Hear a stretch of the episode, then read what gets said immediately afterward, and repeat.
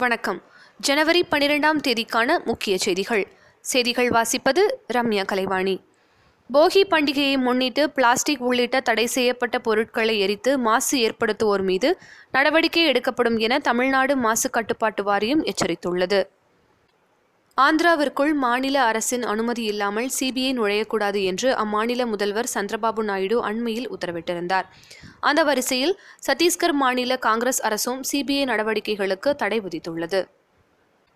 வரும் மக்களவைத் தேர்தலில் உத்தரப்பிரதேசத்தில் கூட்டணி அமைத்து போட்டியிடுவதை அதிகாரப்பூர்வமாக உறுதி செய்துள்ள சமாஜ்வாதி மற்றும் பகுஜன் சமாஜ் கட்சிகள் தலா முப்பத்தி எட்டு தொகுதிகளை பகிர்ந்துள்ளன. எழும்பூர் அரசு மகளிர் பள்ளியில் எல்கேஜி யுகேஜி வகுப்புகளை ஜனவரி இருபத்தி ஓராம் தேதி முதலமைச்சர் திரு. எடப்பாடி பழனிசாமி தொடங்கி வைக்கிறார். மேகதாதுவில் அணை கட்டுவதற்கு கர்நாடக அரசுக்கு அனுமதி அளிக்கப்படவில்லை என்று உச்சநீதிமன்றத்தில் மத்திய அரசு தெரிவித்துள்ளது. சீக்கிய குரு கோபிந்த் சிங்கின் பிறந்தநாளை முன்னிட்டு அவரது நினைவாக புதிய நாணயத்தை பிரதமர் திரு. மோடி நாளை வெளியிடவுள்ளார் ஜிஎஸ்டி வரி குறைப்பால் ஒரு லட்சம் கோடி அளவுக்கு பொருட்களின் விலை குறைந்தது என்று மத்திய நிதியமைச்சர் திரு அருண்ஜேட்லி தெரிவித்துள்ளார்.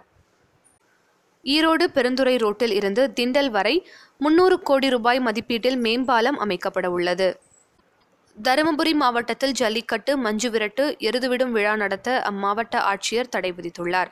அரசு இதழில் வெளியிடப்பட்ட பின்னரே அனுமதிக்கப்பட்ட இடங்களில் விழா நடத்த அனுமதி தரப்படும். தருமபுரி மாவட்டத்திற்கு அரசு இதழில் அனுமதி தரவில்லை. மேலும் சேவல் சண்டை ரேக்லா ரேஸ் நடத்தவும் தடை விதித்துள்ளார். சபரிமலை பாதுகாப்பு இயக்கம் வரும் ஜனவரி பதினான்காம் தேதி மகரஜோதி அன்று மாலை ஆறு மணிக்கு ஐயப்பனை மனதார தரிசனம் சொல்லி வேண்டிக் கொண்டு வீடுகளில் தெருக்களில் கோவில்களில் விளக்கு ஏற்றி வழிபட அழைப்பு விடுத்துள்ளது. பன்னாட்டுச் செய்தி.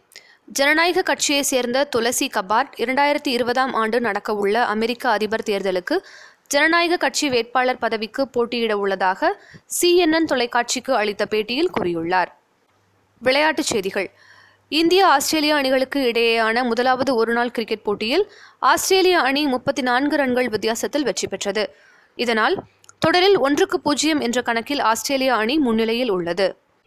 இப்போட்டியில் இந்திய கிரிக்கெட் வீரர் மகேந்திர சிங் தோனி சர்வதேச ஒருநாள் போட்டியில் இந்தியாவுக்காக பத்தாயிரம் ரன்களை கடந்த வீரர் என்ற பெருமையை பெற்றார். பூனேவில் நடந்து வந்த கேலோ இந்திய தேசிய இளையோர் விளையாட்டுப் போட்டியில் தமிழக வீராங்கனை தபிதா இரண்டு பதக்கம் வென்றார். வானிலை அறிக்கை. தமிழகம் புதுச்சேரியில் பெரும்பாலான இடங்களில் வறண்ட வானிலையே நிலவும் என்று சென்னை வானிலை ஆய்வு மையம் தெரிவித்துள்ளது. நாளைய சிறப்பு. இந்திய விண்வெளி வீரர் ராகேஷ் சர்மாவின் பிறந்த தினம். இத்துடன் இன்றைய செய்தியறிக்கை நிறைவு பெறுகிறது. மீண்டும் நாளை சந்திப்போம்.